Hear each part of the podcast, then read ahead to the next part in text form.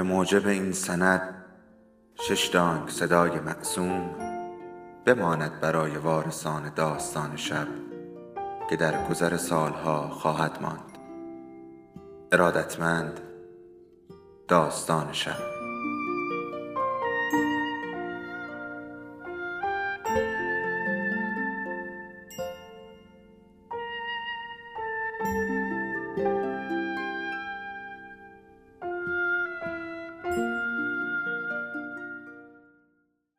یکی بود یکی نبود.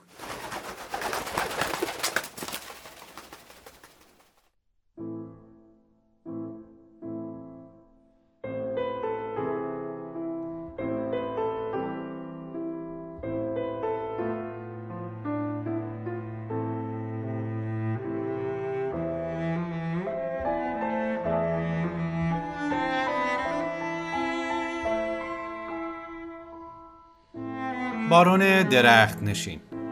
ایتالو کالوینو.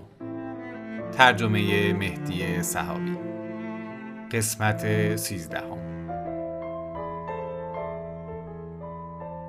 گفته ها و حرکت های همه آن رانده شدگان حالتی غمگین و افسرده داشت که تا اندازه طبیعی بود اما ساختگی نیز می بسیار دیده شده است که مردمانی که برای آرمانی نه چندان روشن و مشخص مبارزه می کنند مجبورند برای جبران گنگی و سستی انگیزه هایشان ظاهری بسیار جدی به خود بدهند.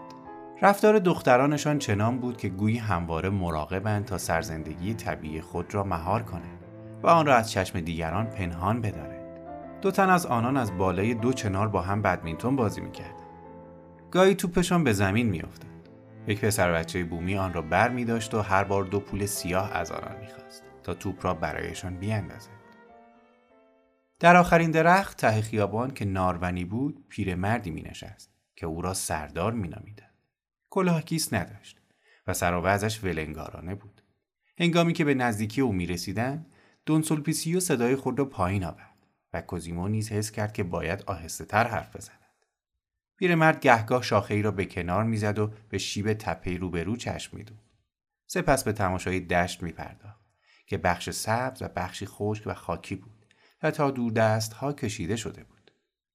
دون سولپیسیو زیر لب برای کوزیمو تعریف کرد که یکی از پسران پیرمرد زندانی است و دژخیمان شاه شکنجهش می‌کنه. کوزیمو دریافت که در میان همه آن بزرگزادگانی که بی هیچ انگیزه برجسته ای از کشور خود رانده شده بودند آن پیرمرد تنها کسی بود که به راستی رنج می‌کشید. شاخه را با حالتی کنار می‌زد که انگار امیدوار بود در پس آن چشمانداز دیگری را ببیند. نگاهش به گونه ای آن دشت پست و بلند را در مینوردید که گوی آرزو داشت هرگز خط و افق را نبیند و می‌خواست سرزمین های بسیار دور از آنجا را نیز تماشا کند. آن حالت نگاه کردن او نخستین نشانه راستین رنج دربدری بود که کوزیمو می‌دید. آنگاه بود که دریافت حضور پیرمرد تا چه اندازه برای دیگران ارزش دارد. او بود که همه را هم بسته می‌کرد و به گروهشان مفهومی می‌داد. سردار شاید از همه توهی دستتر بود و در کشور خود مقامی پایین تر از دیگران داشت ولی همو بود که به رنج و امیدشان معنی می‌داد. در بازگشت از آن دیدارها چشم کوزیمو به دختری افتاد که تا آن هنگام ندیده بود. با دو سه جست خود را به درخت توسکایی رساند که او بالای آن بود. دختر چشمانی آبی و بسیار زیبا و پوستی اطراگین داشت. دلو آبی را به دست گرفته بود. شما کجا بودید که ندیدمتان؟ دختر با لبخندی گفت رفته بودم از چاه آب بیاورم. دلو خم شد و کمی آب از آن ریخت. کوزیمو به او کمک کرد تا دلو را نگه داره. پس از درختها پایین می روید. نه درخت گیلاسی هست که شاخه هایش درست روی چاه خم شده. بالای آن می رویم و سلط هایمان را پر می کنیم. بیایید نگاه کنید. شاخه ای را که از بالای دیوار حیاتی گذشته بود پشت سر گذاشتند و به درخت گیلاس رسیدند. چاه آب زیر آن بود. می بینید بارون؟ از کجا می دانید که من بارونم؟ دختر با لبخندی گفت همه چیز را می‌دانم. خواهرهایم گفتند که شما آمده بودید. همان هایی که بدمینتون بازی می‌کردند؟ بله. ایرنا و رایموندا. دخترهای دون فردریکو؟ بله. اسم خودتان چیست؟ اورسولا هستم. از همه بهتر روی شاخه ها راه می روید. برای اینکه از بچگی می‌رفتم بالای درختها در خانهمان در گرانادا درختهای بلندی داشتیم می توانید این نسترن را بکنید بوته نسترنی به تنه درختی پیچیده و بالا رفته بود و گلی از آن در نوک درخت دیده می‌شد. نه نمی‌توانم. پس من می‌روم و آن را برایتان می‌کنم. رفت و با گل برگشت. اورسولا لبخندی زد و دستش را پایین پیش آورد. می‌خواهم خودم بزنمش. بگویید کجا؟ به موهایم. متشکرم. با دست خود دست کوزیمو را به سوی گیسوانش برد. حالا بگویید ببینم می توانید خود را به بالای آن درخت بادام برسانید؟ دختر با خنده گفت چطور ممکن است؟ من که نمی توانم پرواز کنم. کوزیمو گفت صبر کنید و کمند خود را به سوی درخت پرتاب کرد. اگر بخواهید می توانم با این تناب شما را بالا بکشم. دختر گفت نه می ترسم. ولی می خندید. کوزیمو گفت سالهاست که با این وسیله سفر می کنم و احتیاجی به هیچ کسی ندارم. خدای من. کوزیمو خود را به درخت بادام رساند و دختر را نیز به آنجا برد. درخت جوانی بود که شاخه های کوتاهی داشت. تنگاتنگ یکدیگر جا گرفته بودند. اورسولا هنوز نفس نفس می‌زد و چهرهش گلگون شده بود. ترسیدید؟ نه. ولی دلش به تندی میتبید کوزیمو گفت خوب شد که گلتان نیفتاد. با دست خود جای گل را در میان گیسوان او درست کرد. جایشان تنگ بود. و گهگاه یکدیگر را در بر می گرفتند. لبانشان به هم رسید. نخستین بوسه را کوزیمو زد. بدینگونه عشقشان آغاز شد. کوزیمو خوش و گیج و منگ بود. دختر نیز خود را خوشبخت حس می کرد. اما هیچ شگفت زده نبود. دختران هیچ کارشان اتفاقی نیست. عشقی که کوزیمو آن همه انتظارش را داشت قافلگیرانه به سراغش آمده بود و بس زیباتر از آنی بود که او میپنداشت. از همه شگفتتر. اینکه می‌دید عشق چیز ساده است و در آن هنگام میپنداشت که همواره چنین خواهد بود. درختان هلو و بادام و گیلاس گل کردند. کوزیمو و اورسولا سراسر روز را با هم در میان شاخه‌های پرگل درختان میگذراندند. حتی جایگاه خانواده گواتمارا ایتو باسکو نیز رنگی از شادمانی بهار گرفت. برادرم به زودی جای خود را در میان گروه رانده شدگان باز کرد. از هر راهی که می‌توانست به آنان کمک می‌کرد. شیوه های گوناگون درخت نوردی را به آنان میآموخت و آن بزرگزادگان را وامی داشت تا وقار همیشگی خود را کنار بگذارد و کمی از جای خود بجنبد. حتی پلهای ریسمانی میان درختان کشید تا سال خوردگان بتوانند جابجا شوند و به یکدیگر سر بزنند. در مدت کمابیش یک سالی که با آنان بود بسیاری از وسیله های ساخت خودش را به خدمت آنان درآورد. مانند منبع آب، اجاق و کیسه خواب پوستی. آنچنان از ساختن چیزهای تازه خوشش میآمد که حتی برای کارها و مراسمی هم که نویسندگان مورد علاقهش آنها را ناپسند می‌دانستند وسیله لازم را میساخت از جمله چون می‌دید که بسیاری از آن رانده شدگان مؤمنند و می‌خواهند هر هفته مراسم اعتراف را به جا آورند سوراخی را در تنه درختی کند و پرده ای از آن آویخت که آن را به صورت اعتراف خانه درآورد دونسولپیسیو در پس پرده می نشست و به اعتراف ها گوش می کرد. برای آنکه کوزیمو بتواند بی به مقررات آن گروه در میانشان زندگی کند، آن کمک ها و نوآوری ها بسنده نبود. نوآوری هرچه بیشتری لازم بود. از این رو نامه‌ای به اوربک کتاب فروش نوشت و از او خواست تا کتابهایی را که برایش می‌رسد به باسیلوا بفرستد. بدین کتاب های پل ویرجینی و آلویز نوین را به اورسولا داد تا بخواند. رانده شدگان اغلب بالای بلوط بزرگی گرده هم می آمدن. در آن نشست های پارلمانی نامه هایی برای پادشاه خود می نوشتن. در آغاز کار خواستشان این بود که نامه بیانگر پرخاش و تهدید و حتی ضرب العجل آنان باشد. ولی همواره کار به آنجا می‌کشید که کسی پیشنهاد می‌کرد که لحنشان آشتی جویانه تر و احترام آمیزتر شود.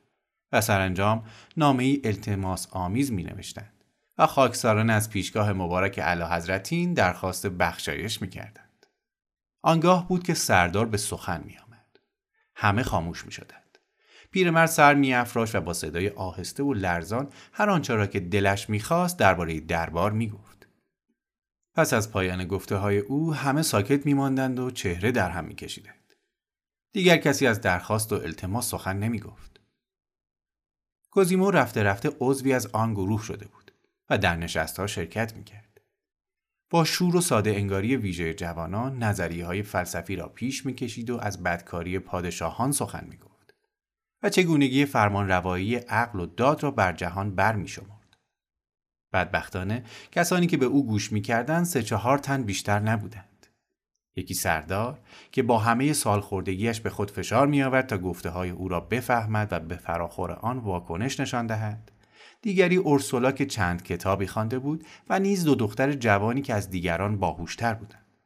از آنان گذشته دیگران چیزی بارشان نبود. رفته رفته سردار دست از تماشای چشمانداز برداشت و به کتابخانی گرایش یافت. از نوشته های ژان ژاک روسو چندان سر در نمی آورد. ولی از مونتسکیو خوشش می آمد که این خود کم چیزی نبود. با دیگران کاری از پیش نمی رفت. گرچه هر بار که چشم دون سولپیسیو را دور می‌دیدند به سراغ کوزیمو می‌رفتند تا کتاب باکره را از او بگیرند و بخشای بیپرده آن را بخوانند. ولی سردار آتش سیری ناپذیری به شناخت نظریه های تازه نشان می‌داد. در نتیجه نشست های بالای درخت بلوط حال و هوای دیگری به خود گرفت. از این بحث می‌شد که به اسپانیا برگردند و انقلاب کنند. مدتی گذشت تا دون سولپیسیو به خطر پی برد. آدم چندان زیرکی نبود. و از آنجا که با مافوقهای خود در سلسله مراتب کلیسایی تماسی نداشت و تازه ترین نظریه های زهرآگینی که می‌تواند ذهن و ایمان مردمان را به فساد بکشاند بیخبر بود. اما همین که توانست به فکر خود سر و سامانی بدهد یا آنگونه که برخی ها می‌گفتند همین که چند نامه از سوی مقام های کلیسایی بالاتر دریافت کرد به تکاپو افتاد و مدعی شد که شیطان در درون گروه رخنه کرده و هر آن ممکن است رگباری آتشین ببارد و همه درختان و سرنشینان آنها را خاکستر کند. شبی کوزیمو با صدای ناله از خواب پرید. فانوس به دست به سوی صدا رفت و به نارون سردار رسید و دید که دونسولپیسیو پیرمرد رو با ریسمان به تنه درخت میبندد. دست نگه دارید پدر روحانی چه کار می‌کنید؟ فرمان محکمه مقدس انکیزیسیون است پسرم اول باید این پیرمرد بدبخت به ارتداد خودش اعتراف کند و شیطانی را که به جسمش رفته بالا بیاورد. بعد هم نوبت تو خواهد شد. کوزیمو شمشیر خود را بیرون کشید و ریسمان را پاره کرد. گفت مواظب باشید پدر. کسانی هم هستند که فرمان عقل و داد را اجرا می کنند راهب یسوعی دست به زیر ردای خود برد و شمشیر لختی را بیرون کشید. گفت جناب بارون روندو مدت هاست که خانواده شما باید به فرقه من حساب پس بدهد. کوزیمو شمشیرش رو به شمشیر راهب کوبید و فریاد زد مرحوم پدرم راست می‌گفت یسوعی ها هیچ چیز را فراموش نمی کنند. پالای شاخه ها به نبرد پرداختند. کشیش شمشیرزن بسیار کارآمدی بود. برادرم چند بار خود را در تنگنا یافت. به سومین دور نبرد رسیده بودند که سردار به خود آمد و به فریاد زدن پرداخت. دیگران بیدار شدند و آمدند تا آن دو را از هم جدا کنند. دونسولپیسیو در یک چشم به هم زدن شمشیرش را پنهان کرد و دست به کار آرام کردن دیگران شد. انگار نه انگار که خبری شده بود. به فراموشی سپردن رویدادی آنچنان وخیم در هر گروه دیگر جز آن نشدنی بود. ولی در میان آن رانده شدگان هیچ کس گرایشی به جدی فکر کردن درباره هیچ مسئله ای نداشت. دون فردریکو پادرمیانی کرد و دون سولپیسیو و پیرمرد به ظاهر آشتی کردند. و وضع به حال گذشته برگشت. بیشک کوزیمو باید از آن پس به هوش می بود. هنگامی که با اورسولا به گشت و گذار میان درختان می‌رفت همواره نگران بود که مبادا راهب او را زیر نظر داشته باشد با خبر شد که دون سولپیسیو میکوشد با بدگویی از او دون فردریکو را وادار کند که نگذارد دخترش با او بگردد واقعیت این است که خانواده های اشرافی و سنتی بسیار سختگیر بودند اما زندگی دربدری و درختنشینی اجازه آن همه سختگیری را نمی‌داد از این گذشته کوزیمو جوان برازنده ای بود. عنوان اشرافی داشت. کمکشان می‌کرد و بیان که کسی از او خواسته باشد همراه آنان بود. او و اورسولا همدیگر را دوست داشتند و این را می‌شد از رفتارشان فهمید که با هم در لابلای شاخه ها میگشتند و گل و میوه میکندند. با این همه کسی کاری به کارشان نداشت.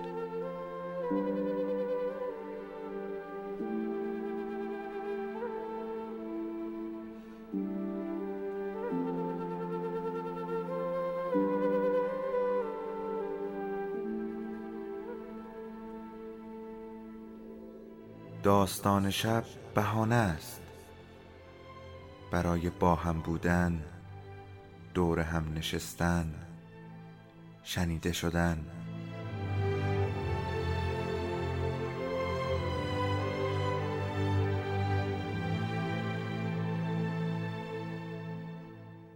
صدای افسانه ها رو میشنویم